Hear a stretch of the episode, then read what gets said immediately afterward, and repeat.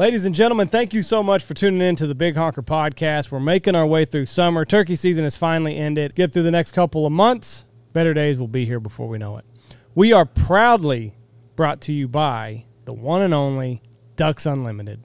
For 85 years, Ducks Unlimited has worked towards one goal skies full of waterfowl today, tomorrow, and forever. It's a daunting challenge and one our supporters take very seriously because to them, nothing is more important than full skies and all starts in our local events. To find an event near you or join our volunteer team, go to www.ducks.org. DU is a proud sponsor of the Big Honker podcast and duck hunters everywhere.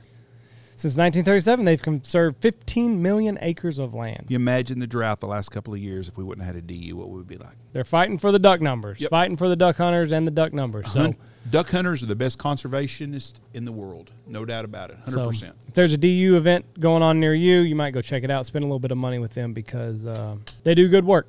We're also brought to you by Stanfield Hunting Outfitters. Don't know how many dates are left, but give Jeff a holler 940-658-3172 if you're if you want a dove hunt. Could Yep. you, you could you still come dove I've got some here? dove hunting, a little bit of dove hunting days left. We're I've got almost to some- June. I do have some goose. I've got a couple days left in November. Everybody wants to come shoot that trophy spec early in the year. I got some November dates. Holler at me at oh, 940 658 3172 or www.stanfieldhunting.com.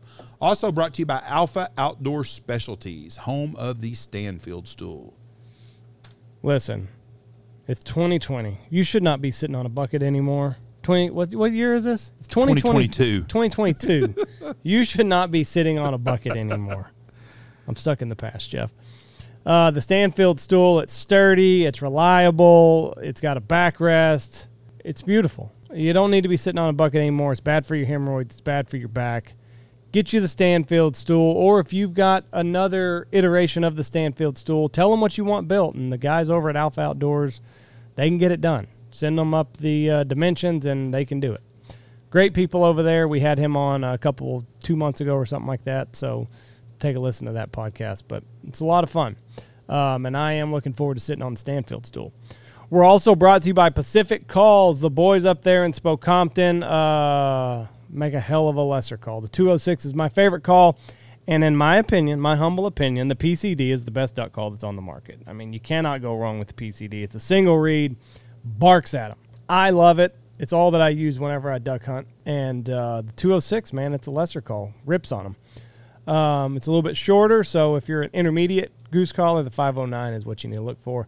And I mean, they're going all in on the turkey lineup. So check them out for great deals. And go, they got a Facebook page where they release hot buys. So it's uh, Pacific Calls or something like that. It's a private page. Join it and uh, get access to one of a kind calls. Or check them out, pacificcustomcalls.com. We're also brought to you by Boss Shot Shells. Bismuth is the way to go. Compares so closely to lead. Listen, dove season's going to be ramping up here uh, before we know it. 15 million dove each year die from lead poisoning. We don't need legislation on this. We don't need Congress to tell us what we need to do. If we want to enhance the dove numbers, start shooting boss at them. It compares to lead.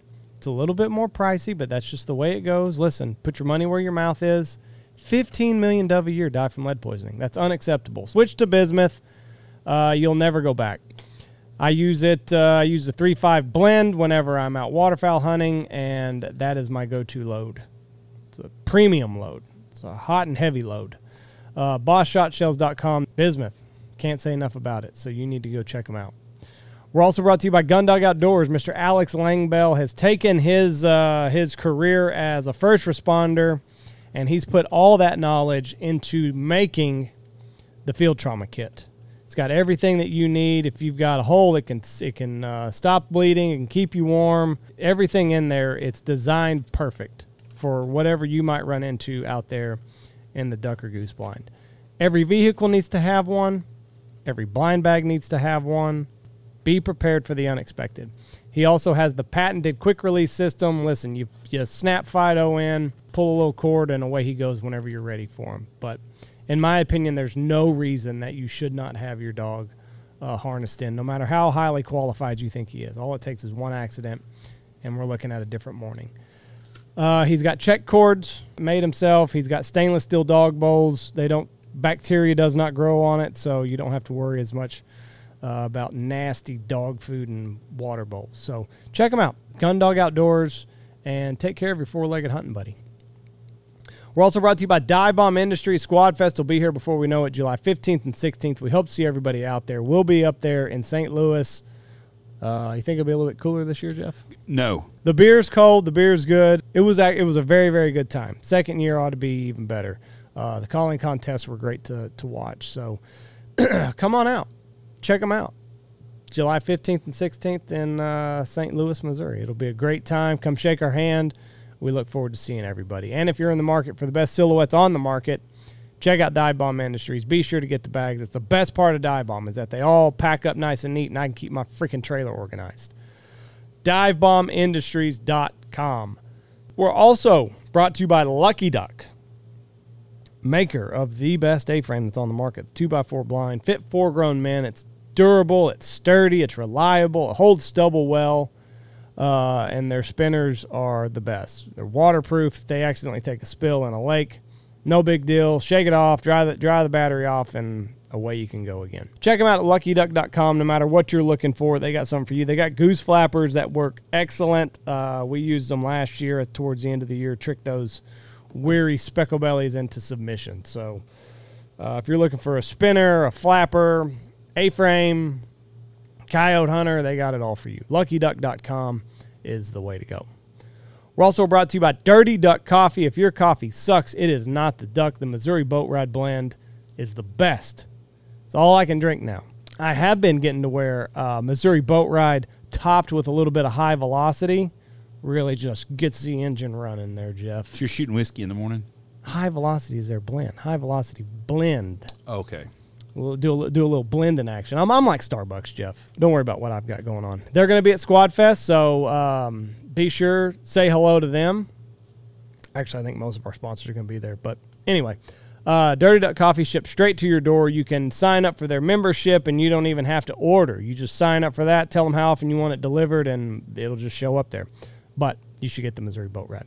We're also brought to you by the best waders that are on the market Shin Gear waders, nylon made. The boot is comfortable, uh, and they've got the best guarantee in the waterfowl world. They will stand behind their product for as long as you stand in them. Customer service is something that is lost in this day and age, but not over there at Shin Gear. Uh, so let's say you're walking, you stick a hole through your boot, send it to them, they'll get it turned around in a reasonable manner, and they'll get them right back out to you the guys over there are great. I mean, they, they got a hell of a product. It's tough, it's durable, it's breathable, and it works. That's the best part, is it actually works. You can buy one pair of waders and get through the hunting season. It's not like other companies where you got to buy several sets just to have one. Not at Shin Gear. So check them out, shingear.com. We're also brought to you by the boys up there, Langdon, Missouri, Looking Glass Duck Club podcast, Logan and Rebel. He's up there selling that fertilizer, Jeff. Spreading that cow shit. Spreading that cow shit. They're hilarious to listen to, uh, and they're great guys. Just also. good people. Good do a lot of good things for a lot of people. Have a great podcast. Funny. Don't listen to it with your kids in the car. And it's growing. Go to their Patreon account, donate to their Patreon, and uh, you can have access to their entire library. They like the conspiracies, which so do I. So it's a lot of fun to listen to. Check them out. Looking Glass Duck Club podcast. Last but not least, we are brought to you by Bangtail Whiskey. Mr. Brandon Bing has fought the supply chain crisis. Can't get bottles now, but the man has found them, and he's now shipping Bangtail Whiskey. It is a beautiful, beautiful whiskey that I highly recommend everybody should have on their liquor cabinet. Bangtail whiskey is a traditional corn mash whiskey aged in charred new American oak barrels. You'll find a pleasant aroma of vanilla and spices before galloping into notes of nougat, sweet corn, and a lingering caramel finish. Built on a dream aged 25 years, it is a handcrafted whiskey to create the perfect sip no matter how you drink your whiskey. I prefer uh, whiskey sours. You do you, boo. Pour it over ice, just in a glass, however you want to do it but Bangtail should definitely be in your liquor cabinet. That's it. Come out to Squad Fest in the middle of July and see me and Andy. And all of our most of our sponsors. Yeah, most of our sponsors will be out there, and Andy will be there. Thank you very much, and God bless you. But mainly Andy will be there.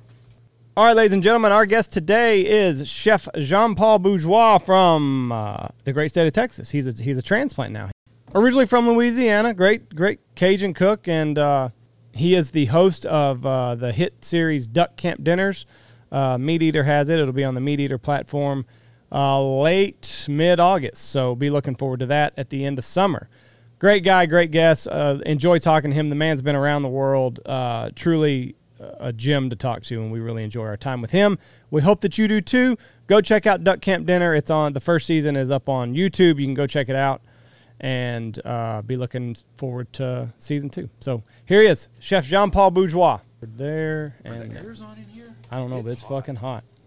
Man, I'm gonna go check these. Oh, I'm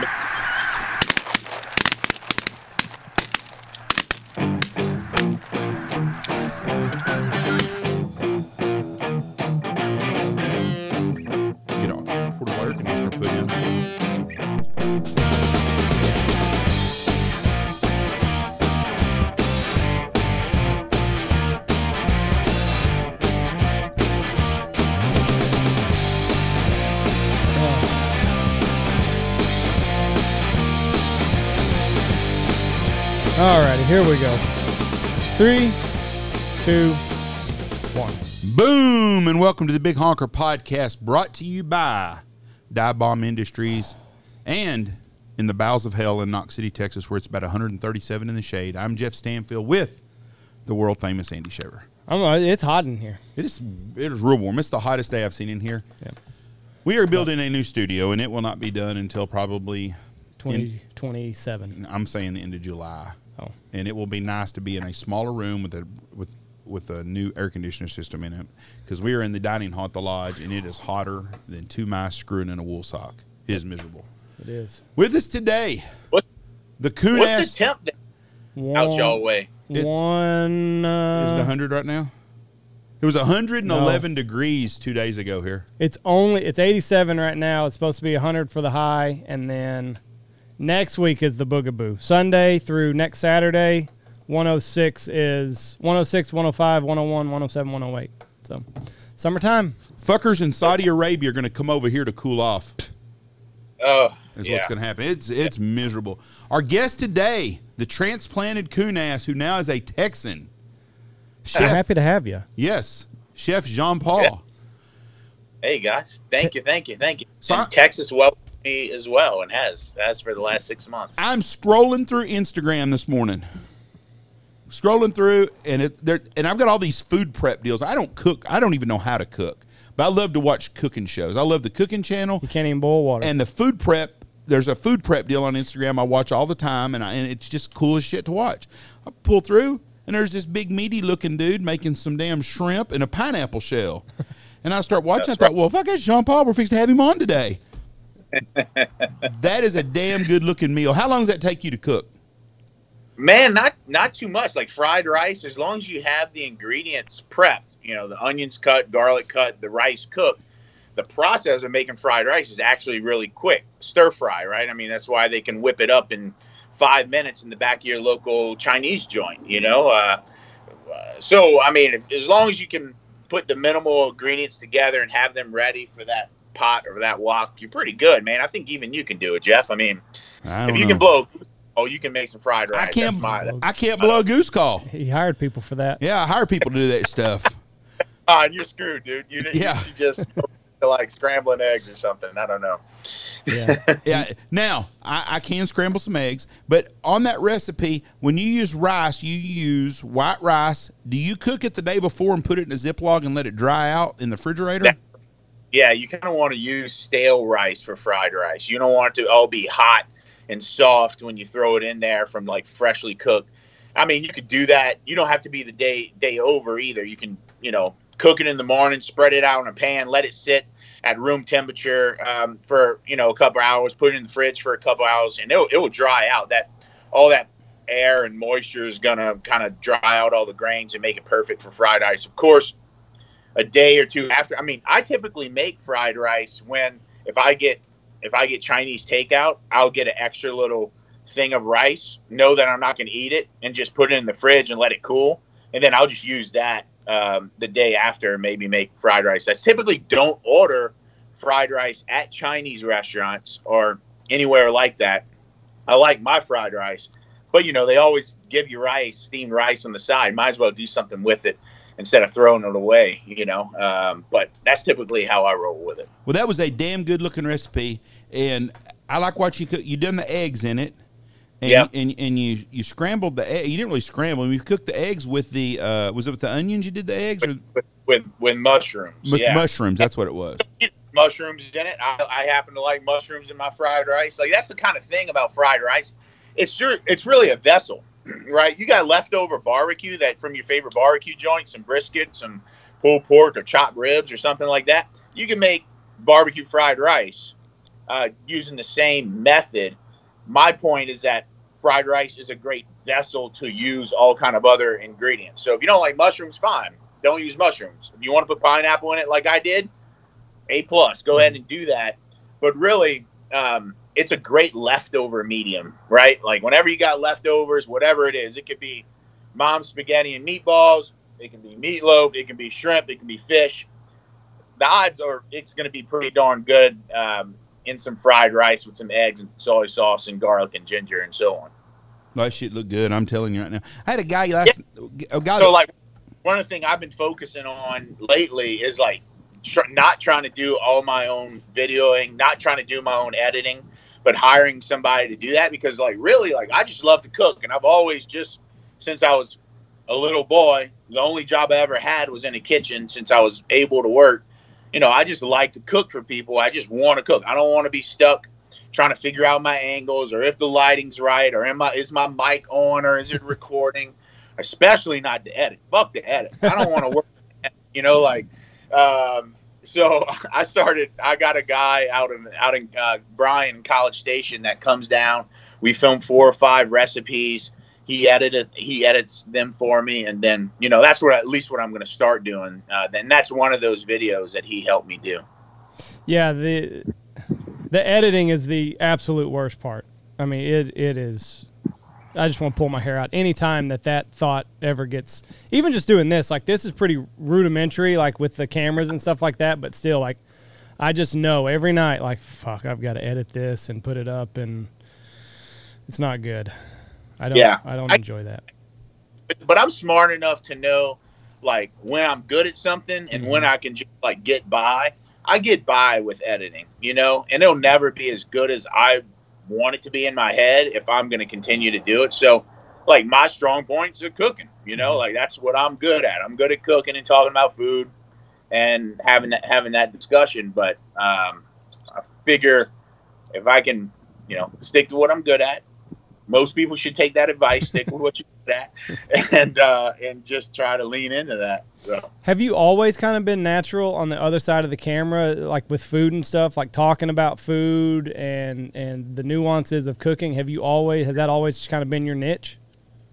I've always been natural at talking about it because I've always been interested in it. I study it, I research it, even since I like seriously since I was a little boy, and I can remember standing over my mom and dad's new Viking range when they remodeled the the kitchen and taking dry spices like dried oregano, black pepper, cayenne, paprika, and just like literally opening the cap and pouring them over the fire, Mhm. uh, like an open flame and just seeing what they did in the fire, how they smelled, the little sparks that they gave off when they ignite. I've just always been curious about that. So I've had it's been really easy for me to have that conversation. Now in front of camera, no, I was I didn't know I was comfortable in front of a camera talking and cooking simultaneously in front of a camera. That's that's a different skill. Like a lot of people can cook on camera, a lot of people can talk on camera. Doing the two together Right. is it can be and especially if you're cooking with other people or entertaining other people at the same time, that can be um, a little overwhelming for for many.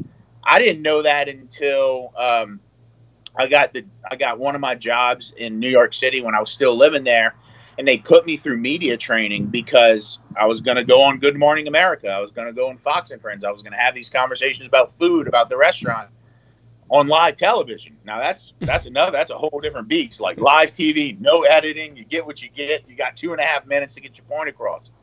And um, I went to media training for a weekend, and I just had the funnest time, man. I just had a good time, like being on there. And I remember, you know, my teacher or whatever, she she told me she was like, "Look, you're you're really good at this. You seem natural at it. You should try to pursue doing more of this." And I took her advice because I liked it. You know, I felt like I was good at it, and just kept doing it. And um, you know, that was eight years ago. So, so here we are. So you so you get hired on the place in New York, and did they already have like media obligations, or how did all that come up to where they're like, oh yeah, by the way, in addition to all this, you're also going to go to these different places, and they're going to do a live interview with you, and you're going to be cooking in front of millions of people on live television. Yeah, you know, I think that when you're in New York City, if you have a if you have a, a, a PR company or a publicist that is you know, pushing those things to get a message out there about a place. New York's the perfect place to do that because it's the hub for so many of those shows. Mm-hmm. And so, um, you know, and I was the big burly Louisiana guy taking over this New York City, bar, you know, barbecue restaurant. Um, you know that that was an identity they were trying to fill, if you will, and they didn't have that prior to me. It was a it was a guy from New Jersey, and um, they wanted to kind of really make sure that they were saying, "Hey, we got you know real Southern talent in here to cook this real Southern food." And I think that was part of their messaging. I didn't give a shit. I was just having fun, you know. Like what I cook is what I cook, and who I am is who I am. I wasn't trying to leverage that. It's just how I do it, you know. So um, when I when I went into that media training, they had a big, you know, a a big kind of marketing push to lean into that identity that this is right here. This right. this in persona.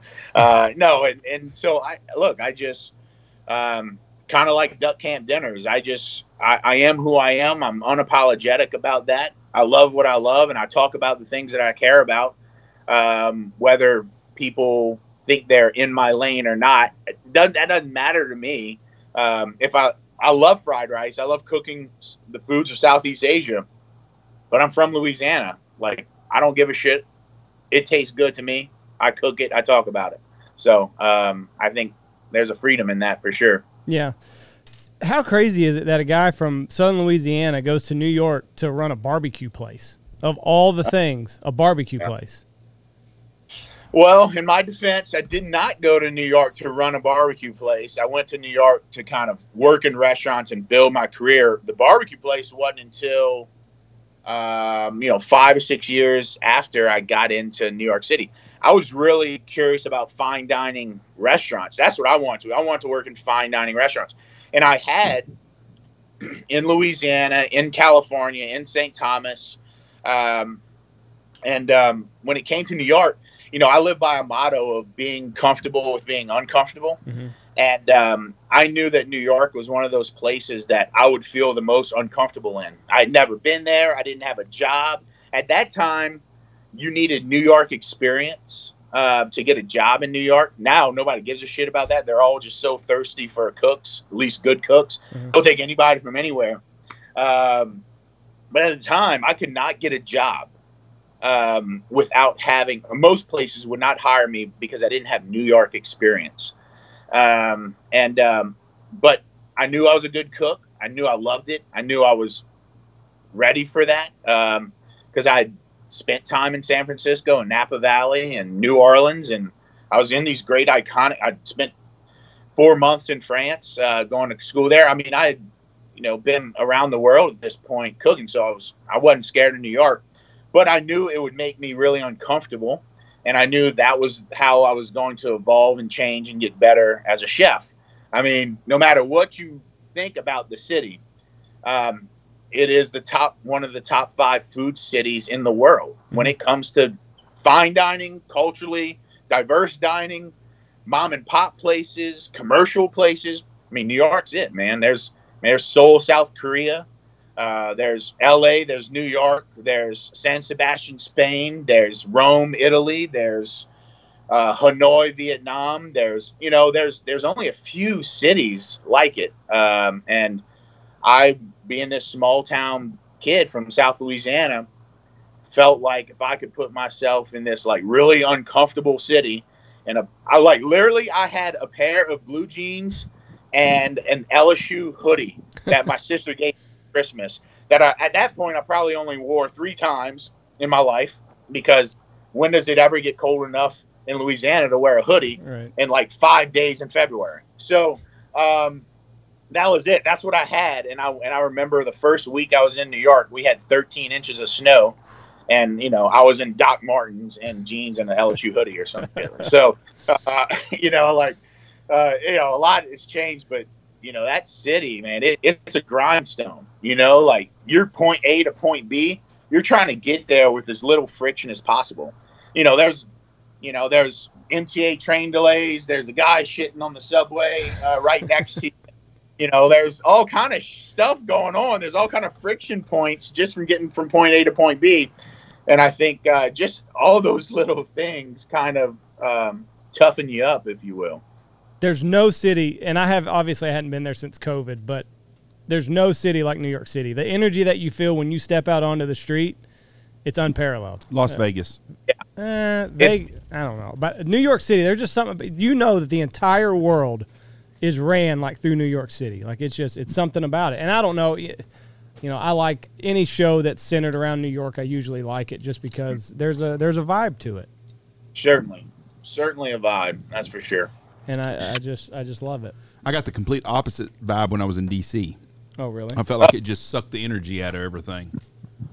I could see that, Jeff. I mean, that's a good. I mean, it kind of sucked DC and the people that live in it. You know, the people that in power in DC kind of sucked the energy out of everything. Oh. It feels like Biggest fraudulent waste in the world walking around. You walk, you drive down the street there, and all you see is big, big, big buildings, money mm-hmm. everywhere, and you just that's the first thing I thought of. I thought, my gosh, what a lot of waste we have right here. Al- Although I would say next time y'all go to DC, one of my top five restaurants in the country lives in DC, and it's called the Dabney, and um, the D A B N E Y, I think.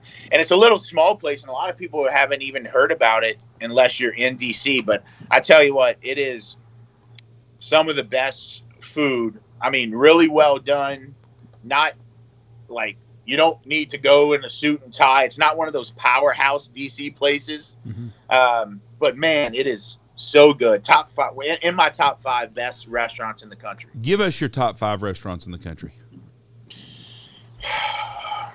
Pêche in New Orleans, the Dabney in DC, um, Odd Duck in Austin, um, Chez Panisse Berkeley. Let's see, what would be my fifth? Um, probably Highlands Bar and Grill, Birmingham, Alabama. That's Okay, where I'm going with it. tell me the place in New Orleans, the Pêche you called it. Pêche, P I've never heard of that even. What what kind of food is it? Is it Cajun food? It, it's seafood focused. So it's like it's um very seafood heavy. Oyster bar, whole fish, grilled shrimp, all those crabs, all those little things that Louisiana kind of seafood items that Louisiana is known for. Um, but it's done in a very um, done in a very like I don't know honest but Mediterranean way. Still has a lot of obviously uh, tie-ins to the South and New Orleans and, and the food. But Donald Link, um, Donald Link and uh, forget his partner's name that run it, uh, but Link has a number of great restaurants um, in Louisiana and knows his way around, uh, you know, the foods of South Louisiana really well. So when he opened that, that's it's always been one of my favorite favorite places um, in the city. It's it's a it's older. There's a number of restaurants that have popped up since Pêche, obviously, but it continues just to be like consistent good. And I send everybody there, and they're always grateful for that for that um, for that one. Now I looked this up. I would also say chubby fish in South in Charleston, South Carolina, has got to be somewhere, you know, maybe somewhere in that top five. If you know, if one of those Chubby wouldn't make it. So I chubby would say fish. Chub- My chubby wife fish is going there next year. She's going to Charleston on a girls' trip, and she's looking at she's she's already she's a planner, so like it's a year out, and she's already like putting shit on a list. So I'll have to tell her that one. Now I looked up Pêche. fish. I, Yep. I looked up Pêche. Now Andy, how would have you have spelled Pêche? P E S H. That's the way I tried to spell it. It didn't come up that way. That's coonass, P E C H. Oh, But Close I'm enough. looking at their menu, and you know what's funny is their menu. They're not really expensive either. I mean, it's just a really good restaurant. yeah, like most of those places aren't that I. Well, I mean, yeah, I guess like Bir- Highlands can be expensive, but it's Birmingham, Alabama. It's not gonna be that bad, you know. Right. Chez Panisse and Berkeley can be expensive uh, for sure, but yeah, A 22 ounce ribeye is 85 bucks. That's a you go to a good restaurant, that's going to be the normal price. Andy went to Yep. South Beach last year. How much was that steak at South Beach? Oh fuck. Two hundred dollars. No, no, it wasn't that much. It was it was expensive though. It was over it was over a hundred bucks. Yeah, we got stuck. My wife and I we had our ten year anniversary, so we went to uh, St. Lucia. St. Lucia, and we got the day that the airlines shut down. We were stuck. We were trying to get our connecting flight in Miami, so we got stuck there overnight. They told us we could get on standby at five thirty in the morning. This is at eleven o'clock at night, and we're like, "Fuck that!" Like, what's the when can you for sure have us a seat? And they said it would be the the following evening. So anyway, we we had half a day in Miami, so we just kind of went and dicked around. I had a Cuban sandwich though; it's pretty good. But I like Miami, bro. I, I'm a big fan of Florida. My We- wife we and had I love Florida. Yeah, yeah. St. Lucia's a great island, huh? It Man, was. must have had a good time. Yeah, we went. To, we went to all inclusive resort. Um, Andy's It was gonna- beautiful. bef- before we get into this, Andy broke the law down there, and he may not be allowed to come back. no Andy hijacked a cocaine shell. conch shell. A cocaine. It had cocaine in it. I'm sure. It does not. It's He's- sitting on our mantle right now. He stole the son of a bitch. Some poor guy is swimming and getting conch shells and puts them on the deal. and he puts it in his bag and walks off with it. Hold on. There's a Unbelievable. Leave it to the Texans to steal the national treasure of the Caribbean Isles. A thirty dollar fucking shell too. Thirty bucks. I don't even- would have paid rent for that guy for a year he didn't say probably. how much it was. And we had we had gone on a, a booze cruise. Basically, we went and saw the the mud baths and all that stuff. And anyway, the rum punch was very very potent on this boat ride back. So Very rummy. Very yeah, very high, heavy on the rum. And uh, anyway, we met some people there, so we we hung out with them at the at the bar for the rest of the afternoon, and we're going back to our room, kind of via the beach, and there's a conch shell there. And my wife is like, "Oh my God, we've been I've been looking for this, and it just happens to be here." So- Happened to be a Rolex in that jewelry store across the street too. You could have just taken. so- And as Jeff said, it wasn't sand in the conch shell, No. Andy. yeah, so we put it in our bag, and this uh, this gentleman comes up and he's like, "You have our conch shell." And by this time, like I'm, we're obliterated. And I'm like, "Nope, not us." He was like, "It was here." Like I don't know what happened to it. And anyway, we went back to our room, and but like as I sobered up, we had our flight the next day, and I I started like we had already packed our bag. Conch shell was in the bag, and like we're waiting on the transport to go to the airport, and like I start, I start sweating like, oh fuck, what if he has drugs in this conch shell and it's in my bag now? Well, And I started, I, I really started. I thought I was gonna have a panic attack, and then I had another couple rum punches and got a little buzz before the airport, and I was okay. if you watch Locked Up Abroad, Mm-hmm. St. Lucia is on there on one time when a guy is a drug mule. I just, I think that's all this, all this home improvement y'all are doing and stuff. I think we know how what you're doing now. It's not waterfowl tips; it's cocaine and conch shell tips. Andy's living off of. That's it. I keistered it. So let me ask you this now. You you gave me your best restaurants. Give me some places that the average Joe can go have a lunch at a diner like Dive-ins, Drive-ins, and which which what's his name? I can't remember. Guy Fieri he does. You got to have some places like that out there that are just Hole in the hole walls. in the wall that a- an average working guy can go in and have lunch for twenty bucks. Uh, man, there's. I mean, I eat at those places in every city that I go to. Um, it's almost hard to define that. Like, it's not a, not an easy question. I would say if you're going to New Orleans, like Domali- Po' Boys is one of my favorite kind of po' boy joints in um, in um, in New Orleans, uh, along with Parkway Tavern. I think it's it's a lot of people's you know verse like so you're even Team Domilise or Team Parkway Tavern. I happen to skew a little bit more towards Domilise's Po' Boys, mostly because it's like it's a little bit more of a New Orleans, Louisiana experience when you go in there. It's hole in the wall, like fryer grease smell everywhere. Old ladies cooking, frying shrimp, frying fish, doing their po' boy thing. I would say New Orleans, that's one of them. Um, you know, when it comes to Houston, you know, the when, when it comes to Houston, I would say like that working class kind of one. I'm going to Bellaire. I'm going to Chinatown. I'm going to eat Korean, Vietnamese. I'm going to eat dim sum for thirty bucks, twenty bucks, thirty bucks, easy. What is that? Nashville. What dim sum? Yeah.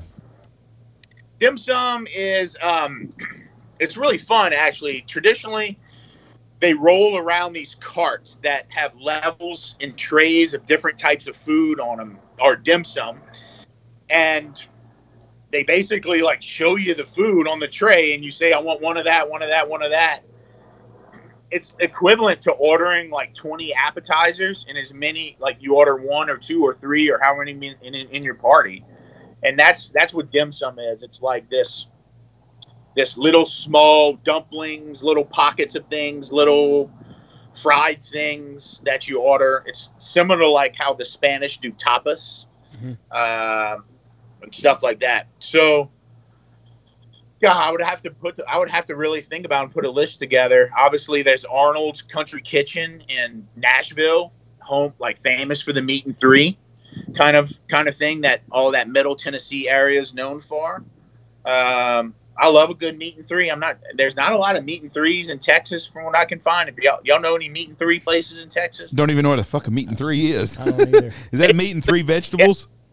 Yeah, it, or, or three sides. So it's Three basically like cafeteria style. If you, you y'all ever been to Piccadilly? Yes. Unfortunately, yes. Furr's. Similar, yeah, similar to Piccadilly, where like they may have this like sugar roasted ham, and mm-hmm. you're like, okay, I want some ham. They carve it off, and you pick three sides.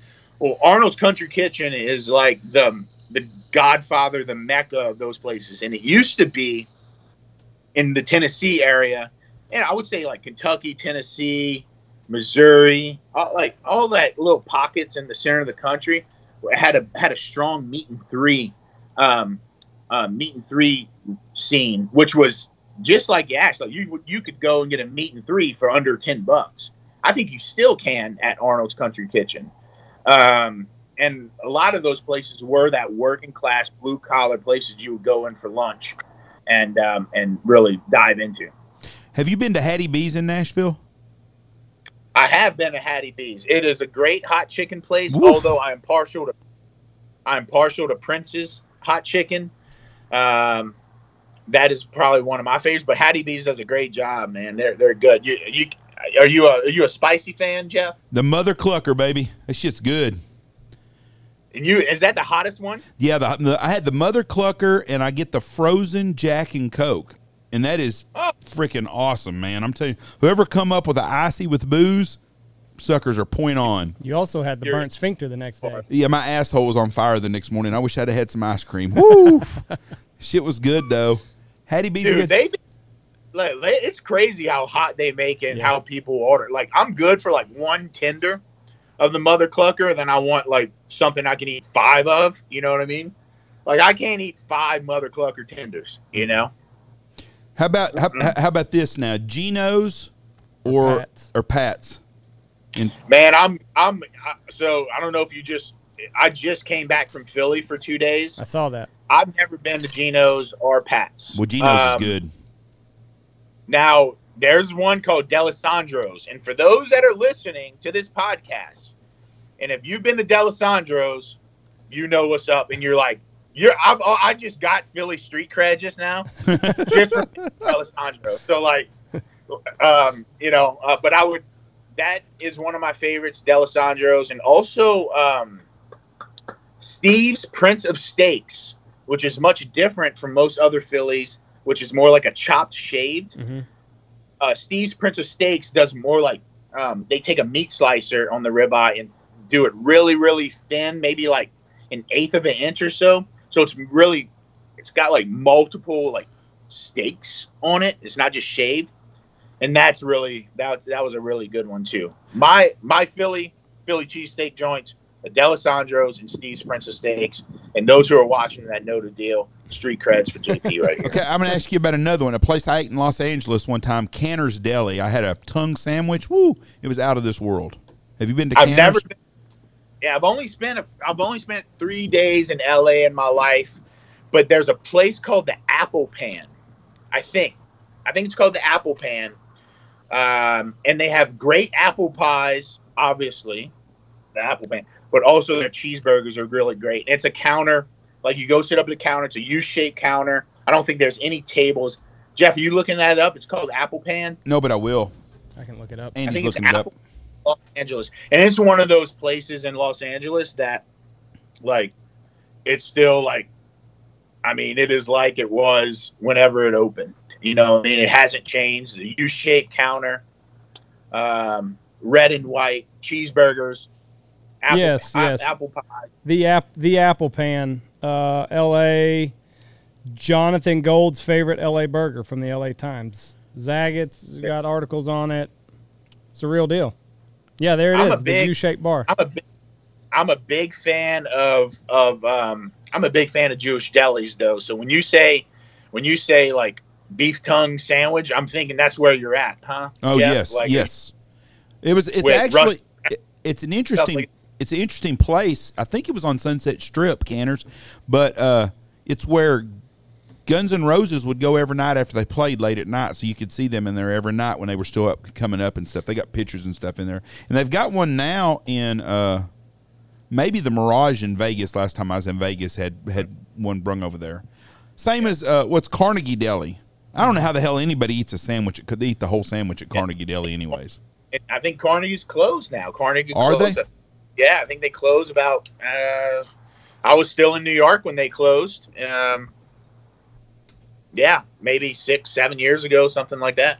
Man, it's too bad. Had a liverwurst sandwich there one time, and it was fucking awesome. And I don't even like liver. Where in Vegas? No, in New York.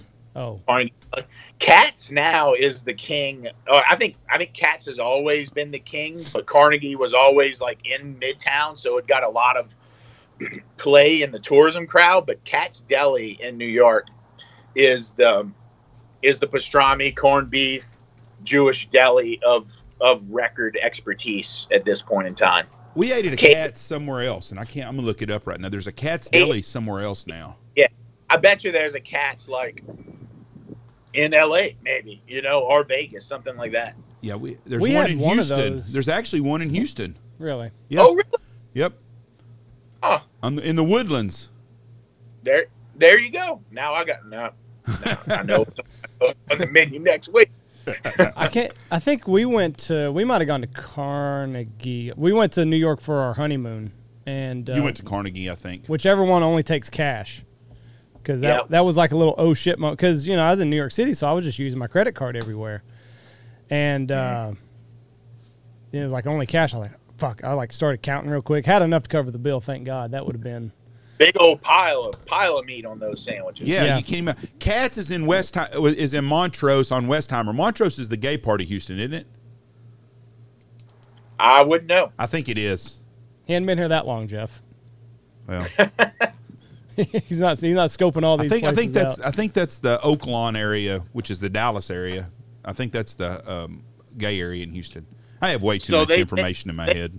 Must have franchised them a little bit, I guess. Yeah, they've got. I think there's two in Houston. it's going to be interesting to see because a lot of, sometimes when that happens, like the quality kind of starts to. It's not as good, obviously, as the original. I can think of a Yeah. couple places that are that way. Sure. Like when you go to Katz, there's a guy with a big old foot long, two foot long fork, prong like prodding briskets and corned beef and taking them out of the smoker and giving you slices before he cuts yours. Like you can't replicate that. Mhm. You know that's you know that's unfortunately I, I- I'm sure it's it's probably one of those things where they're smoked and packed and shipped and then reheated and sliced Right. which I've had some really good sandwiches like that. But experiential wise, you can't beat a place that has an old, you know, 70 year old man poking at briskets in a smoker and, you know, shaving you pastrami. So, There's, there's three of them in Houston. Jeez. Crazy. golly, out on Texas. How about it? Um, so have you always had this natural ability to just kind of blend in wherever you go? Because I mean, you've been all over the world. Like, have you always just had had a knack of like picking up with the locals and and just running that way? Ah, I mean, you know, I don't know where that came came from, but the answer is is yes. I think a lot of it is my embracing just being uncom- like being comfortable with being uncomfortable, right? Yeah. Like even though you don't look the same, talk the same, eat the same as somebody in this town or in this city or in this country, um, you know, there's more of us that you, there's more that unites us than separates us, is my opinion. And so I like to find those little things and and and uh, you know personally I like being the only white guy in an area and a white guy in a restaurant. Um, but for the most part, like yeah, I, I think as far as working wise and, and and living all over the country and spending time a lot of time overseas, both as a tourist and as a student. Um, I don't know. I've just seen too many damn good people and too much damn good food. Um, you know, not to find a place, a home there. You know, and I think good people are good people no matter where you're from, and you can locate those, and you know, it's easy to be a chameleon. You know, you don't are are you don't even have to be a chameleon. You don't have to blend into another culture. Uh, good people accept other good people as, as their own, and I think that that goes for Texans. That goes for Lao- La- La- Laotians. That goes for anybody from all over the world. So um, I don't know. I mean, I think, but one thing I like, I never try to do is I never try to change a person's idea of like what's good and what's not, or tell them like that's wrong. The way I do it is right. I mean, I'm not going to go tell a, a Cajun grandma that's from Theriot, Louisiana, how to make a seafood gumbo. Right? That the way she makes it is right. Yeah. Also, the way I make it is right. We can both be right. hmm You know what I mean? Like, and um, you know, it's just like you don't disrespect somebody's you know food and food like that because that's disrespect somebody's culture, somebody's history, somebody's family traditions. You know, that'd be like, you know, telling y'all how to goose hunt because you somebody did it in South Dakota and they know it's best in South Dakota. Right. But no matter if you live in West Texas, so I think it's just embracing people's, you know, already, you know, love of their own place. See, I'm just I'm not a good tra I want to be a good traveler. I'm not a good traveler. Like I I, I just I I don't like the unknown, I guess. I like, you know, I like what I know and I like to stay in my lane. When I go some like when we were in the St. Lucia airport, we had to have all this paperwork. I fucking wore myself out on whether or not I got the right goddamn paperwork. Like I was a fucking nervous wreck the whole time. Listen to this. We're leaving next week, and we're going to Puerto Rico for a week. The whole family is. Andy Nice. Won't. You couldn't. You won't be able to drive a nail up Andy's ass with a sledgehammer. He's going to be so fucking. But I want I want to relax. I want to have fun. I want to be able to enjoy the the local culture and the local cuisine. I'm It's just not possible. I'm not built that way. Like I want to know exactly where I'm going. I want to know what they. I want to know like what's all expected of me when I get there. It, it's not fun. It's not fun. I hate traveling. Tell me some places to go to in the in around San Juan area. I've never been to Puerto Rico. God so Almighty, that's one thing I wanted to ask you about. I thought, boy, he's going to have some places for us to go Couldn't eat. I couldn't tell you. I mean, you know, I've lived I've I, I lived in a very densely populated Puerto Rican and Dominican neighborhood for two years when I was in New York. I've worked with hundreds of Dominican and Puerto Rican cooks. So I've eaten a lot of that food, but I've never been to Puerto Rico. So I want to have some mofongo when I'm down there. Never had it. Yeah, so a lot of the Dominican, like you know, like Dominican baseball players, um, you know, they're they're freaking good. Like most of, if you look at a lot of the uh, Major League Baseball teams, there's going to be a lot of Dominican baseball players, and they they, I've heard I had a lot of cooks that kind of, um, you know, um, really love some of these players that I've these cooks that I've worked with. And they call it mofongo power. That's that. You know, it's not steroids. It's Yeah. mofongo is where they get all their juice from. But um, you know, uh, that's a that's a good dish. Pernil, P E R N I L, is good. It's a roasted pork thing. Um, um, God, what's the name? Not moladron. Moladron is okra in Spanish, but um, it's a rice dish. You'll you'll see it everywhere, like pernil, sweet plantains, mofongo, and there's a rice and black bean dish or a rice and brown bean dish. It's not quite black beans. It's like a little spotted, almost like field pea. Um, but man, it's super good. Um, and you'll you'll see that almost at every restaurant. Um, I just cannot remember the darn name of it, but I used to get it a lot. Roasted pork pernil, that rice dish, and uh, fried sweet plantains are like was a go-to kind of kind of meal for me when I was living in that neighborhood. I can't wait to go. We're uh Jesse has got where has she My got us? She's got the whole. She's got an itinerary. She's Julie from Love Boat. She's got it all planned out already. Like I said, she's already she's a year out. She's already planning her trip to Charleston. We're we're going to. There's some place right by where our house is. We've got a house on the beach that we rented, and there's a bunch of food trucks right there. I like the Oh, local nice. cuisine. When me and Michelle were in Puerto Vallarta, I wanted to stop and eat at the local, you know, the, on the side of the road at the taco stands. That's where I want to eat at. I don't want to eat with the damn white tablecloth and shit. I want real. I want to experience where we're at. Yeah, so Andy, this would drive you the way my wife and I did turkey would drive you insane. and we kind of we kind of told ourselves we were going to do a lot of countries like this in the future. But we spent 3 weeks in Turkey and we knew where we wanted to start and we knew where we wanted to fly out of. That was kind of done by, you know, just booking tickets. And we rented a car. Oh. And we spent like 5 days here then drove into another city and we did some research, but like you know if we we we were able to be flexible uh, and um, and athletic in how we were going uh, and spending our times in Turkey because Turkey's full of all these you know Jesus walked the earth in those areas the disciples walked the earth in those areas the road there's been eight you know centuries and centuries of of empires that have conquered that area and re uh, you know reissued themselves as the governing power and so on. So there's all these different ancient ruins and uh, we just like bounced around just haphazardly in a car driving in Turkey, and uh, just me. knew when knew when we were flying in and knew the date we were flying out, and we had to get there. But uh, I tell you what, you know, like driving, you get to see all those little places, Jeff. Those little roadside stands when you're like two hours in between a city. In Turkey, there would be on side of the mountain and this little stand with like pop up tents, and you could tell some people were cooking there. And we'd stop in. We couldn't understand the language. We we do our best to translate, and um, and we just order food. Um, but you we would never come across those little gems if we were flying from place to place, right? You obviously miss so much in the air, but driving, man, that's I mean that's we maybe we don't do three weeks the next place we go, but we'll definitely drive just to give us that opportunity to see all those little mom and pop little local places that are like side side of the road places just to get you know get a hot tea a good lunch and then go on with your trip i thought it was awesome My I love racing just hearing that. I love story. stuff like that. Andy don't realize this, but in Puerto Rico, uh, and I know he does, we've rented a vehicle. We are driving two and a half hours to go take tube down a cave. Where do you think we're not going to be on the interstate? Jeff, Puerto Rico, Puerto, it's, either it's relatively safe. Turkey, I think that's where they filmed Taken at, so I can't do that. That's way too fucking dangerous. There's more people taken in Puerto Rico probably than in oh, Turkey. Jeff, get it, get a, get a life. I, I want to be I, like that's what I strive to be that way, and my wife.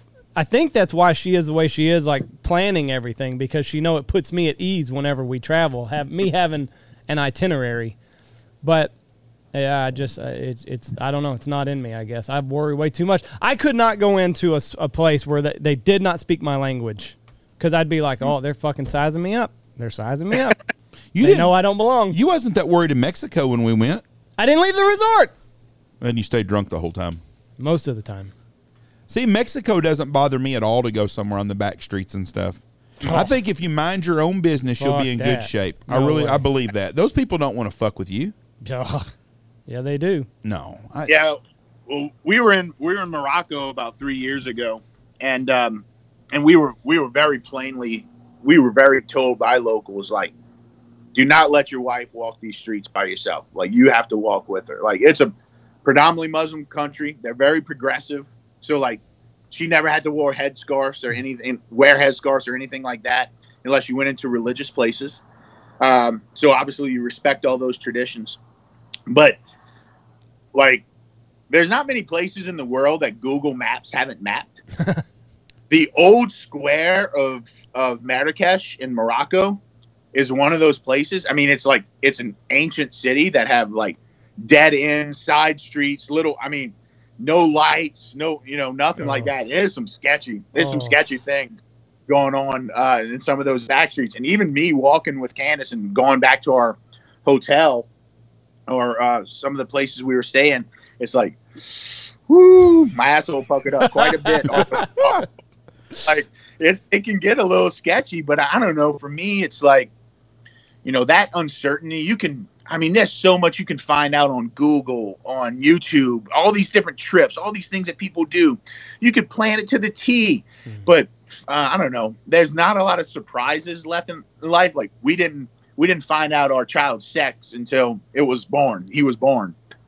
And that's because like we just figured there was not a lot of surprises left and we wanted that to be one of them. And I think when we travel, my wife and I we look for that. I look for that every in every bite of food I eat in any new restaurant. I'm looking for a surprise of something that I haven't eaten, something I haven't seen, smelled, taste uh, before. And um, I don't know, like there's just not a lot of surprises left. Like, and whenever I can find them, I'm gonna go for it. So, I think that's that's what fuels my travel, right? Like, is understanding all those things that I thought I knew about and actually have no freaking idea about.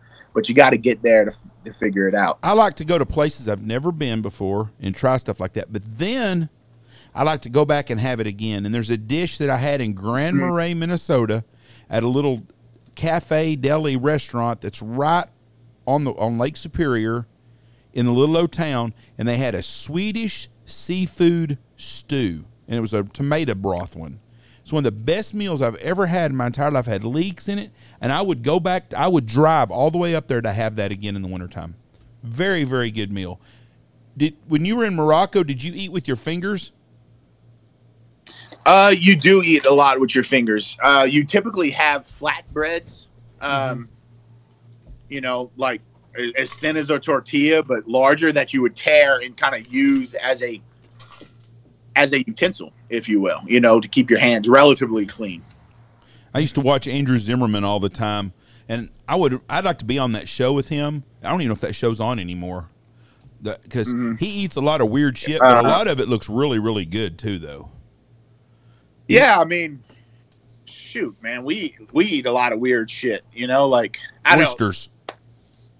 Yeah, boudin, you mm-hmm. know, like boudin made from pork liver and stuffed inside of you know mixed with rice and stuffed inside of a hog casing. Like, I don't know, it's kind of weird. So I'd still like to know how hungry the first person was that ate, that cracked open that first oyster and was like, I think we can eat that.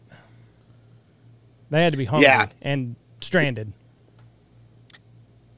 yeah, I mean, I don't know. I often think about that. Like, I mean, what about like, I mean, even like a blackberry. Like, Yeah. they're thorny. They're thorny little bushes that grow these like dark things. Like, look so appetizing. You know, like, I don't know. There's other things in nature that'll kill you if you eat that. You know, like, Yeah. But you know, the poor soul that went around. Well, well I guess Cletus. You know, like we nominate Cletus to go out today and try the thing, and like if he comes back, you know, Cletus wasn't that cool anyway. You know, like. I. And so every got- tribe had a dumbass that had to Yeah. taste the mushrooms to see which Ah, ones he'll would kill he'll you. fucking eat anything. If he can come back from that, he might trip his balls off for Yeah. half a day, but he can eat those mushrooms. We're we're we're confident. See that fucker with the Sorry, swelled up head over there? Hold on. I'm going inside to check my rabbit real quick. Uh oh. Oh yeah, see, little Little, little pot of little pot of rabbit legs cooking just that right there. Now, what I is, have not uh, had what's that rabbit from? in 40 years. You killed that, I'm assuming. You can't you can't buy a rabbit, can you? Yeah. No, You I can't- did not kill it, and you ca- and I did find it here in Houston. I'm actually uh, testing a recipe for a cookbook, not my cookbook, but a cookbook. Um, and um, it's rabbit boudin stuffed inside of the rabbit body, the rabbit saddle, and then I'm gonna cook it in a Dutch oven over the fire, uh, buried in coals, and so on and so forth. So right now I'm cooking the rabbit legs to better pull off the bone and then make boudin with that and rice and rabbit liver and so on. But you found it you found it at a store. I've never seen rabbit in a store. I don't think I'm going to right place. I grew up. I grew up rabbit hunting. We used to hunt them with beagles, and I had a buddy uh, whose dad raised four or five beagles that were that we use as rabbit dogs, and he's a sugarcane farmer, and so he would always leave like one of his squares or acres or whatever it was. I don't know what the correct term for it. Like free of sugarcane for a planting and let it kind of grow up for a year or two, and then we would hunt rabbits out of that for like you know a couple weekends out of the season because once you kind of you know shoot them all, they're done out of that field. But they would, anyways, repopulate. And so I grew up uh, rabbit hunting and um, with beagles, and that was actually before I ever went duck hunting. You know, it was squirrels with a 20 gauge, rabbit with a 20 gauge, dove, you know, so on in the fields, and you know, then then I kind of graduated going with my dad in the duck blind. But so I'm uh, I'm I'm making a rabbit boudin stuffed inside of a rabbit saddle. today. Now, if you cook it thoroughly, can you can you eat it year round even if you cook it thoroughly? Because don't they say like only eat wild rabbit and months it in with R or something like that? yeah, that makes a lot of sense because they will get wormy. Right. um, which you know like i'm just not even taking the chance i'm sure if you cook it thoroughly everything dies right like over 165 bacteria can't live you know living organisms they just they just are now going to become mush Mhm. but rice mallard breast Yep. like they say is they say is fine to eat but i ain't eating it you it. know Nope. i'll put that on the catfish line you Yeah. know like um you know like I'm not. So- ta- I'm not taking a chance.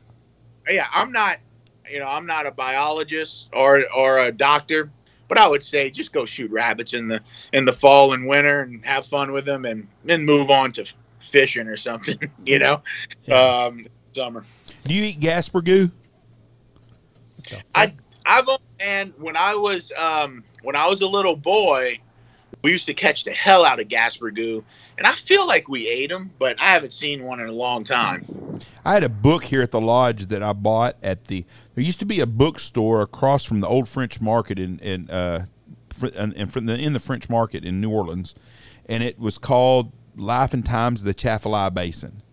And I had a guy up here, and he he was a book guy, and we were talking about books and stuff. And I had that book up here, and he goes, "Oh, I'd love to read this."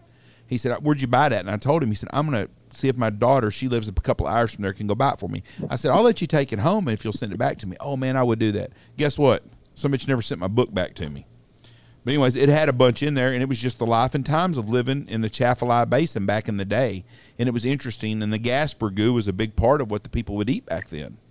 Yeah, I remember catching them um, as a little boy, like going freshwater fishing. Now we would a lot of times I feel like we'd catch them when we go choupique fishing, which is the American bowfin. Um, um, and now now they they get caviar from them. they call them uh, Cajun caviar.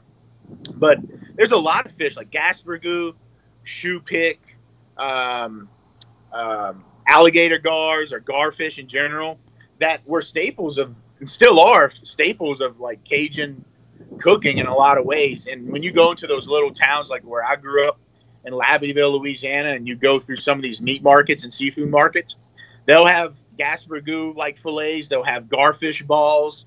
Uh, they'll have choupique, um, live choupique that you have to. The choupique, you need to um, keep them live until you're ready to cook them, and then you hit them over the head with a mallet, clean them, and then fry them like really fresh, or else they get mushy. So they'll sell. They'll go catch live choupique, keep them in an aquarium, and you can go buy choupique like that.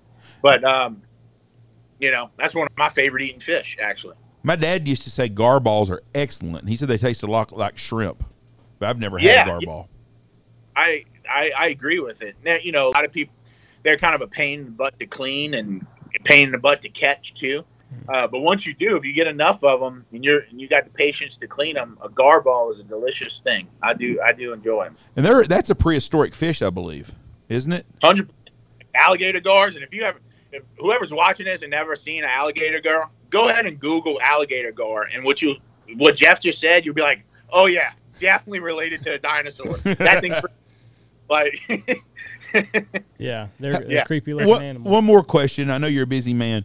G- uh, God dang it, the stuff they have up, uh, shit, up by Seattle, and we're going to be up there to eat them. Uh, motherfucker, uh, can't think of the damn name of them. They look like a damn dick, a penis, and they oh, uh, You- what the hell? they squirt water out of the end of the son of a bitches. What the hell? Those things? Oh, uh, um, I'm googling food that looks like a penis. It's a mollusk, or a, Yes. it has it, What the hell's the name of that damn thing? um ah. you. Uh, well, fuck. Don't Google that. He's getting all kinds of dick pics now. Geeble? Is it? is No, it- that's not Gable? it. It's a. Uh, That's just a penis fish. anyways, you know what I'm talking about, right? Yeah. And Yeah. uh, have you ever had one of them? Because we're gonna we're going to Oh, uh, go go duck. geoduck. Gooey duck. Geoduck. Gooey ducks. Have Yes, you ever had and I- one? Because I want to eat one when we go up northwest. yeah, and what you're gonna eat is the abductor muscle to that. It's the thing that goes out and like gets the thing right. It's that. Um, yeah, I mean, where have I had that? I've definitely had it on the West Coast before. Uh, they'll do a number of different things. I actually think I've eaten it raw at a um, at a restaurant in Chinatown in San Francisco, if I'm not mistaken. And they'll do it like really raw uh, with like you know, almost like ceviche. And a lot of times people will make it like conch ceviche. It's the same type of thing, right? It's yeah, like it's just a white. it's the same animal. Not it's not the same animal essentially. It's not oh, but the same idea. Um, and um, yeah, it's good. I mean, if I remember right, it has a chewiness to it, like conch has a chewiness to it, and um, I think you'll like it. But it's pretty mild flavored, right? It like you know you fry it and it tastes like a chewy fried seafoody thing. like a scallop. It's not like, yeah, yeah, but like a scallop even has more character, I find, than like a like geoduck. It scallop kind of it has a creaminess to it, a sweetness to it. Geoduck is just, you know, one of those things where like, hey, that's not going to kill me, and and I can with this, and might as well eat it, right? So, um, but I'm sure there's a lot of people in the Pacific Northwest with their. I don't know if you actually have people from the Pacific Northwest. we have a listen lot, to this. but they're but they're not they're not But- liber- none of them are liberals. I, I, I can't imagine that. Um, but, but yeah, I would say that. Um, yeah, I would say go ahead and try it, Jeff. You know, try it on for size, and when it when it looks like a dick, I'm sure you'll feel right at home. He'll know. Go he'll to that neighborhood in Houston, huh? Yeah. so how was your uh, how was your duck season this year? You know, my duck season was good despite like the overall numbers, and I and I did most of my hunting in South Louisiana this year, mostly because of filming Duck Camp Dinner season two. Um, and despite the duck numbers in that area, from what Delta Waterfowl and Ducks Unlimited put out, we had a good year, and, and um, you know, I did. You know, I, I put the effort in to do a lot of research for filming this year, so we get on some good hunts. The weather sucked. I mean, Yeah. I was we were hunting in and just like single layer sleeves till after Christmas. Yep. Um, and it seemed to, you know, um, it seemed to affect a lot of the puddle ducks, not not the. Uh, not the uh, the ringnecks and the canvasbacks and the redheads so much. They they still came down, uh, but we did we saw much less teal and widgeon and gray ducks this year uh, in in the area of South Louisiana. But one things I was I was really surprised at, and and I'm not a, a huge I love goose hunting. I just didn't grow up goose hunting. But the speckled belly geese were down in droves in south in southwest Louisiana, uh, come um, you know after Christmas in early January, which was and I, I love speckled belly hunting. So um, we had a really great year. Filming was great. Um, you know, one place I hunted for the first time this year in South Louisiana is Venice. Um, Venice, Louisiana, Plaquemines Parish, all the way southeast, the farthest you can go, and um, it's it's freaking dangerous, man. Like it's dangerous because you got a lot of people hunting in mud boats, crossing a foggy river where it's whiteout fog. Um, they got no radar. You know, they'll they'll have a walkie-talkie, you know, to, to go to Coast Guard, but like really, you need a radar out there because there's these huge shipping. So you obviously Mississippi River, huge ships going down, and you can't see the bow of your boat because of fog. And um, you know, we had we had a couple close calls, Oh shit. um, and we had some really good duck hunting, which the people in Venice don't want you to know about. but uh, but man, it's one of those last places, and so we hunted all out of pirogues, and the areas that we hunt uh, on federal and state uh, management areas don't allow mud boats, and so you have to take an outboard to an area, then paddle in in a pirogue and have all your gear, and even walk it or paddle it or push pole it. And uh, that was my first time down there, and man, it is a, it's like you know, Venice is one of those places, despite most of Louisiana losing land because of coastal erosion and land loss.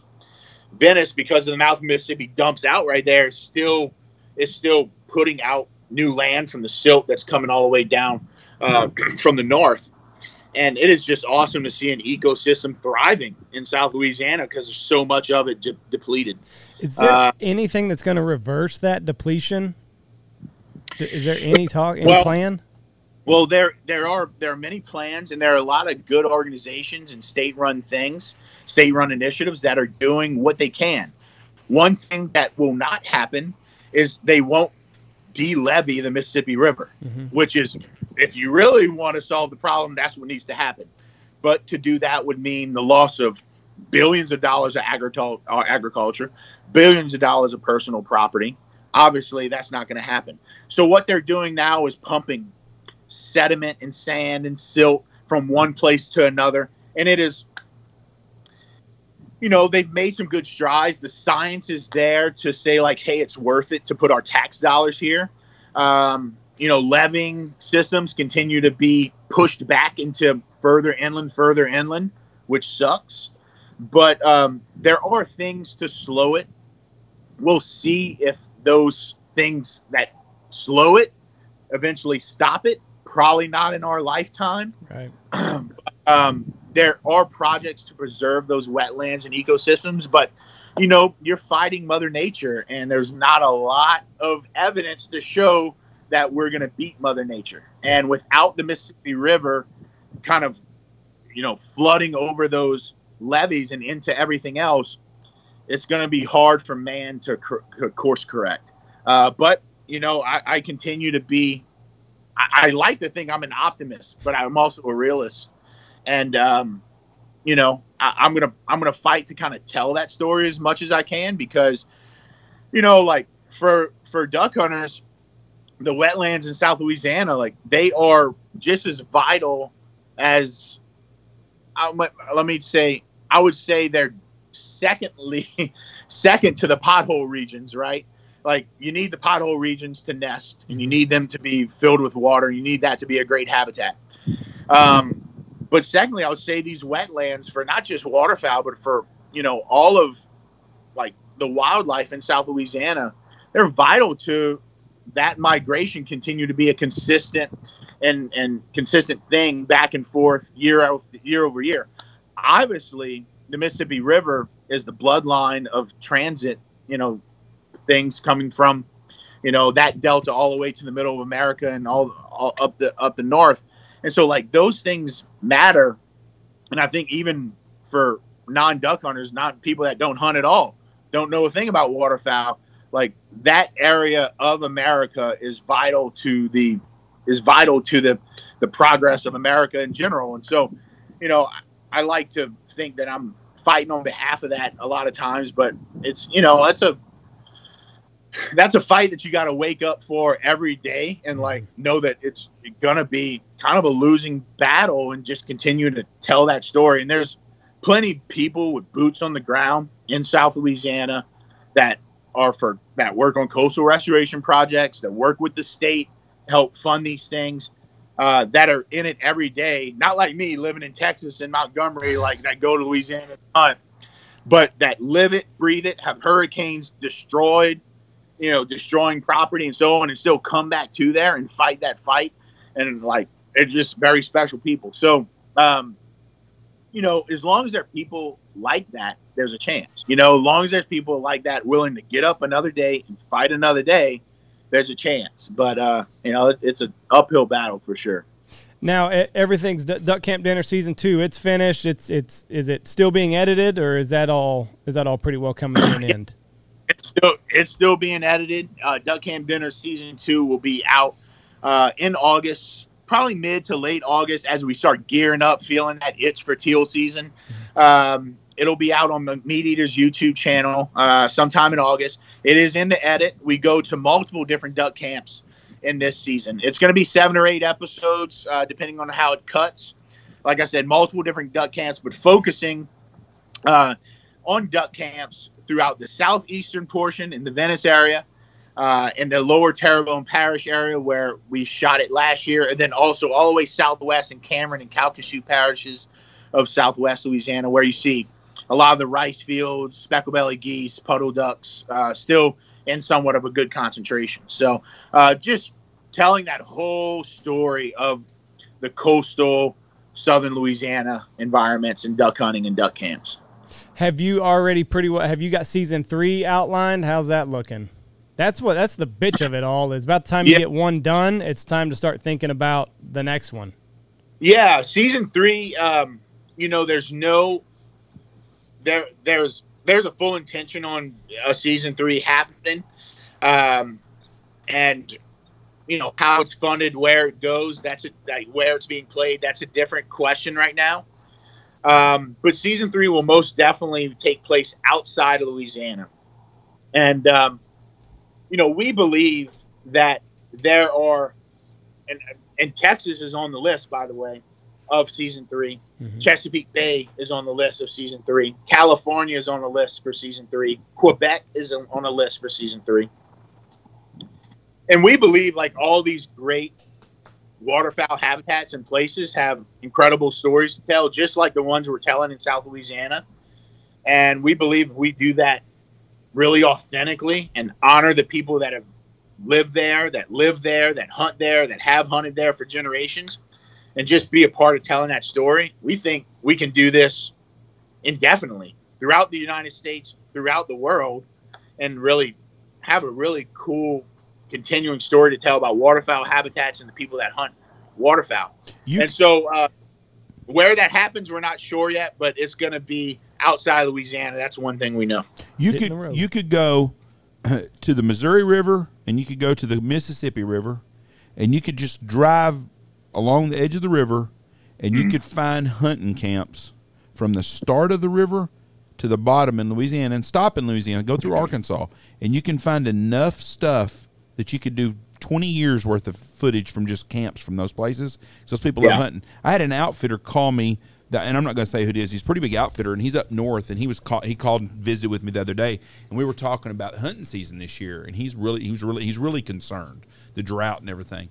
And I told him, I said, listen, I said it's hunting, good, bad, or whatever it is. I go, everybody wants to be on a great hunt. There's no doubt, but they all want to hunt. They want to get hmm. out of the house. They want to go enjoy life and their friends. And yeah, they're going to be disappointed if they don't have a great hunt, but they want to hunt. And hunting started a long time ago as something just to feed your family. There is Yeah. nobody hunting today that's relying on what they're killing to feed their family. They may use it that way, but they're not getting that as their main staple or food for all year long. Or the grocery stores wouldn't be selling protein. Yeah. Very few, at least, like uh, less than one percent. Oh yeah, everybody hunts because that's their passion. They enjoy it. And those people, whether the limit is one bird, three bird, or eight birds, they're still going to hunt, and they still want to do it because those camps are full of those men that just like that is their life Yeah. and their pa- that's their life, their their their passion. Yeah, and, and there's nothing better than you know getting a group of your close friends together and just having a couple cold beers, start uh, have a fire going, and start telling tales. Yeah, I was talking um, uh, to that point, guys. I was talking to a new hunter the other day, and he he is a he had done collegiate um, sporting clays. Um, you know, he was getting into like hog hunting.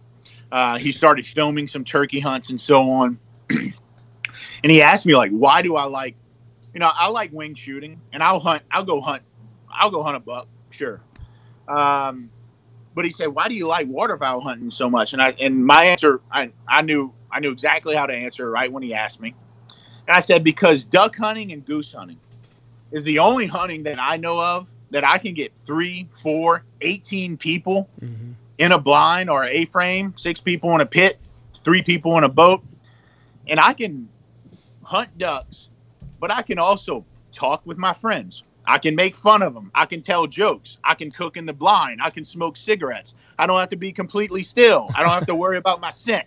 You know, like, Yeah. and it is really like I, I always talk about the fire and the kitchen table or the or the countertop that I prep food in as this gathering place.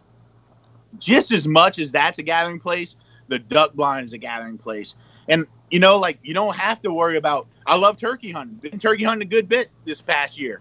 Got into it two years ago. I like it, but I fucking hate sitting on my ass for six hours being completely still and silent and not talking to the person next to me. Yeah. How, Like, Using sign oh. language to talk. how, how Yeah. many how many asshole duck hunters do you really really know compared to how many asshole bow deer hunters do you know? That guy no, that, for that- it's they're a pain in the ass. I mean, oh my god, you farted yesterday. What are you doing? You know, everything's a pain in the ass. Martha, did you wash my fucking clothes? Did you wash Yes. my hunting clothes? It's it's this, it- but you don't deal with that. Duck hunters are a different breed for sure, and it's a once you get hooked, you're hooked for a lifetime. Yeah, but to your point, like you're hooked because of those moments Yes. at the camp. Yeah. Yep. But you know, the worst thing that can happen is you have a bang out, drop dead hunt your first duck hunt because Yeah. most likely that's not going to be the case mm-hmm. 75% of the time. And you're going to go in your next one and be like, oh, this wasn't as good as the one in Kansas. And I'm like, really? You're kind of missing the point. Yeah. Because, like, what, what really gets you for the long haul is the people you're sharing that blind with the camp with. And to your point, Jeff, the only people that I don't like when I hunt ducks is is like is when a group comes down. Let's say it's eight birds coming lighting decoys, and four of them go down. They're dead. And like, oh guys, we should have had all eight of those. or, oh, we're not shooting good today. Or somebody needs to not pull up so early. I'm like, and just fucking relax, dude. Like, have fun. Like, I'm not a great shot, and I'm okay with that. Like, I've been hunting all my life, but if I shoot 50 percent of the birds I, I hunt, I'm happy with that. I'm cool with that. And like these like one uppers that take it a little, a little like, oh, we should have had all six or all. Look, that's fun. It's fun seeing them rain from the sky when they when 12 light and you have six hunters and everybody everything falls. Of course, that's fun. That's good times. But I'm like also like a defensive back. I get burned by a touchdown. I tag on the line. I'm stepping up with that wide receiver, and I ain't worrying about the play before because it's like it's a new play, and like we have a lot more fun if we just are in the moment now and not worrying about the the flock that came in that was perfect and we only shot 75 percent of them. Like mm-hmm. I don't know. So that's the only duck hunter that I'm like, dude, don't don't come next time. You know, like if it's that big of a deal. But And social media, especially for the new hunters, like social media is like tainted it all just because they just, you know, they're constantly their their news feed is just littered with uh, with pile pictures and rainouts, and then they think, you know, well, fuck, I only shot two birds today. I must be doing something wrong, or I'm not. Maybe hunting's not. Maybe I'm not cut out for this, and it's just like, no, like you're fine. yeah. You're a new you're you're a new Yeah. hunter. Just get out there, figure out what works for you, and fuck it. If you only shoot two, Yeah. have a good time. ride, man.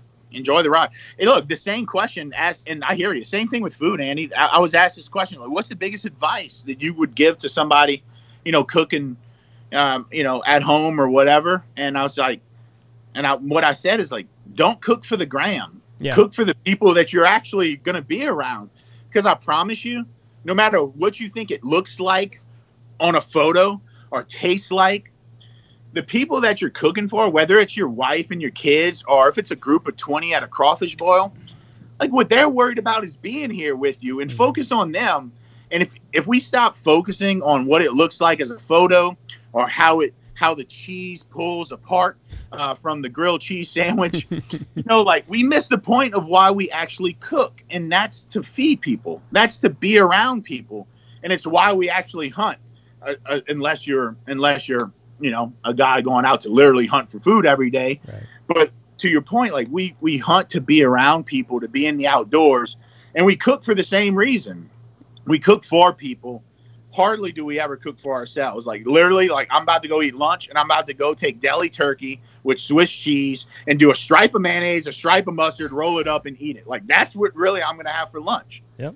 and um you know if we focus on not what it's going to look like on the gram, but how the people around us are going to enjoy being with each other and cooking this thing, then we'll be in a lot better place. And it's the same for hunting, man. Like enjoy the ride, enjoy the hunt, enjoy the people you're with, because the rain, the the rain outs and the piles of ducks, if you're lucky for that to happen, you know, for five times a season, um, then you can can count, count yourself blessed. Yeah. You know what I mean? Like I've never been on a good timber hunt.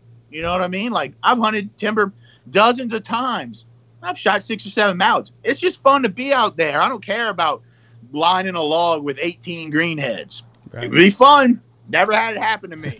but uh, I can say that about snow. I can say that about speckled belly geese, though. You know, and while some people can't say the same. So, anyways, enjoy the ride. You know, life's too short to like be focused on the photo and on your phone as I'm talking right to it right now. but but I'm I'm more enjoying the conversation with y'all too. Yeah. You know, it's Well, listen, we appreciate your time. Uh, you go have that, uh, that turkey rolled up with mayonnaise and mustard on each side. Um, we will uh, we'll get you back on here mid August whenever Duck Camp Dinner launches, and we'll get a we'll get a couple episodes, and uh, is, you'll you'll release it all at once. Isn't that how you do it? Release all eight at once, or, how, or is it a Uh, weekly deal? it'll be week by week. Week by week. when I don't look, you'll get episode by episode every week or every other week. Okay. We haven't decided that. So Perfect. Well, listen, whenever it launches and whenever you want to come back on, we'll have you on at uh, get a little bit closer to hunting season, and uh, we'll we'll fire this back up. It's been a pleasure to talk to you as always. hey, and I won't have a baby on the way this hunting season, which I he was born January twenty first, Hey, right? Uh, and I won't real quick with I that, won't have a baby. did your parents so believe you? Did your parents believe you when you said that y'all didn't uh, know anything? Because we did that with our second. We did not find out what our second boy was until he came sliding out, and none of our family believes that that we actually were in the dark on that. No, I, I'm not one person questioned me, but um, Jeff still doesn't sounds believe. like it. Jeff still doesn't believe us. sounds like sounds like you're historically, Andy. You're a little bit of a fibber. So why would they believe you? He's full of If shit I- all the you know- time. That's right. So you gonna co- you gonna come see us this year? I'm definitely coming to see y'all this year for 100. percent 100. percent Now that I live in Texas, and like I said, like now my calendar is going to be a little different for this duck season. We have no intention on having another baby this duck season, uh, so uh, we're, we'll make sure to make that happen. Well, we look forward to it, and if you need anything, you let us know, bud. And we look forward to talking to you in August. I- Take, Hey, thank you so much for having me. yeah, take care and God bless, my friend. you bet. Bye. bud. Bye. He's a cool cat. Yeah, great guy. Really cool cat. Oh, I don't guess that air conditioner's going to catch up today. It's all on that side of the room. Did He- you see the forecast for Wednesday? 114. 114. How the hell do you even write that down? I just write hot as fuck if I was the National Weather Service. is Just what I'd don't say. even look Hot today. as fuck. 114 freaking degrees. I see 107 on here. Uh, mine says 114. Just looked at it just ago. Maybe you're in Phoenix. No, He- not what- I mean- Texas. He's such a he's such. Wednesday, 114. Oh, um, That's fucking crazy. they should put another very in front of that. Very very hot. This is yeah, very hot. Lowest 70s in the 70s, and it's 69 degrees, 66 on um, Friday night. It just it's just how But what a cool- 114 degrees is the warmest. That's we haven't been 114 since 2011. It's fucking May. We're going to Puerto Rico to cool off. We're going to take fucking ski jackets. That's what Surecki was like. He's like, why are you you you live in a hot climate? Why are you going to another hot climate? I was like, well, at least they got a beach. They got a beach. It's cool. It's a cooler. Um, like Padre Island was not uncomfortable. It was 83 for a high and 79 for a low every day. right. Every day it was the same. And it's going to be that way in Puerto Rico. It does rain in the evenings a lot, I hope. And I, I will look, welcome that. I am going to tell you right now, if this turns out to be as hot as summer as fuck, when we go to Seattle at the end of July, I cannot wait on that beach area where we're staying at. They say you need hoodies every evening, every afternoon. I I'll can't wait that. for that. That's going to be the greatest thing ever. But yes, back to Jean-Paul. He is a cool son of a bitch. Lives a really fun life, and he's got a great attitude. You could have lived that life. You love to cook. And you're a really good cook. Jeff, you don't give yourself enough credit. I you're a good cook. I don't have the. Uh, I don't have. I, I, I worry too much. no shit. You Really? mean you mean I couldn't travel like he can? I'd, I'd No, be in fucking you, knots. You could you could be a chef somewhere. You're a good cook. Oh, don't know. you're a, you're a really good cook. You are, and he's got a good personality. And you know, social media has made guys like him even more famous because he that's- can, he you're can a put chef. Out, right. He can put out stuff all the time. you know, other than something that was on the Cooking Network, nobody knew who a chef really was. Right. And now the good chefs, He's got guys a- like him, people know who it is. got an audience, And we've had we've had what six, seven different chefs over here of the dinners, and they're all interesting guys. Yeah. they've got a passion for cooking. Mm-hmm. And you find a guy that's got a passion for cooking and a passion for hunting. That's really a good deal.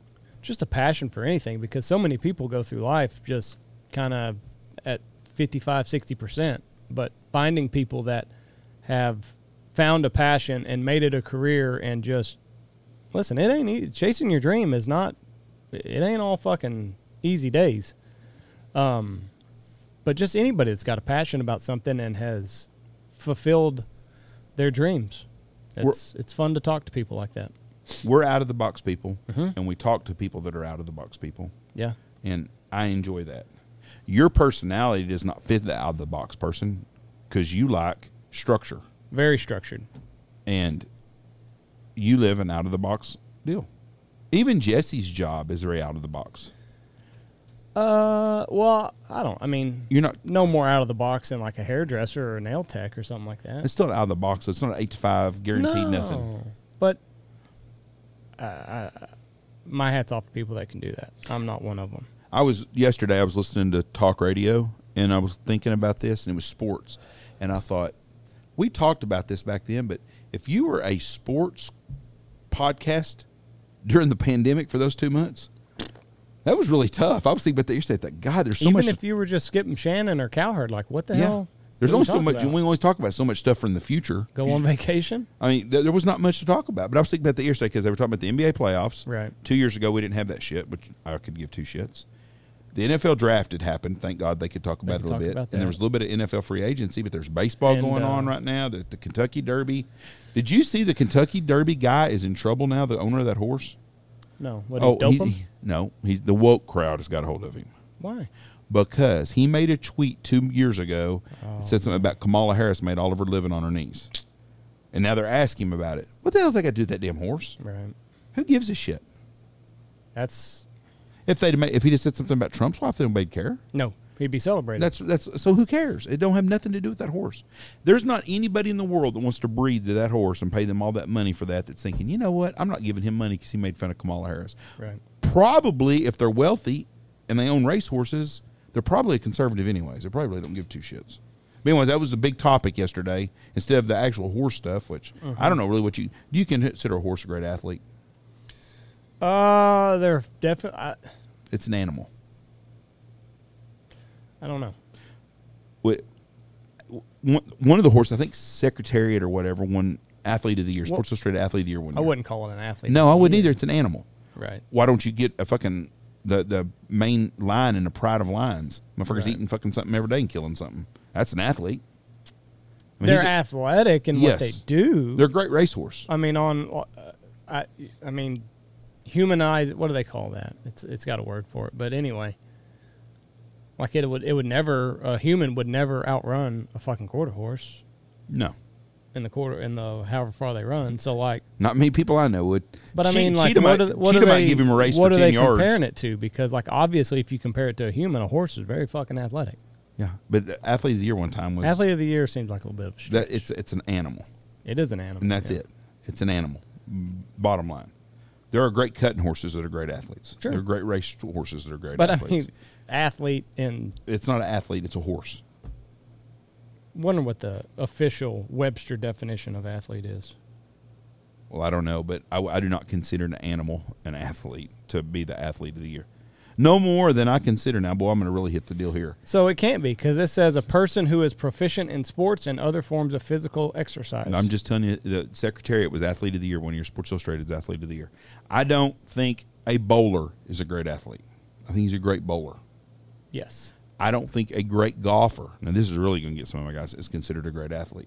Tiger Woods Tiger is a Woods great would make- golfer, but would he have been an all-state soccer player even in high school? Would he have But been? would an all-state soccer player be? there's a lot of them. They're good golfers. Yeah, but not Tony PGA Romo. material. Tony Romo's a great golfer, but he can do other things. I just don't think a golfer.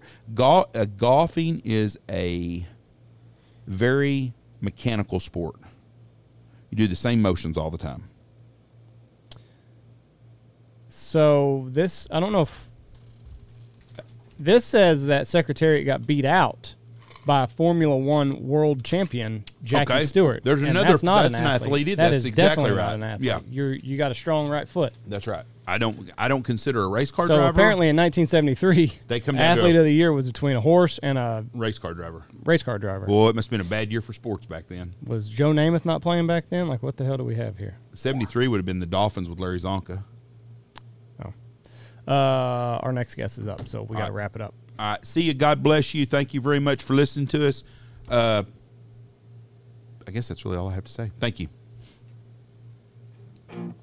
Go check out all of our sponsors before you leave here. Check out Pacific Calls, Boss Shot Shells, Dive Bomb Industries, Alpha Outdoors, Shin Gear Waders, Dirty Duck Coffee, Lucky Duck, uh, Looking Glass Duck Club Podcast, Gun Dog Outdoors, Stanfield Hunting Outfitters, Bangtail Whiskey, and Ducks Unlimited. We're excited to have them on.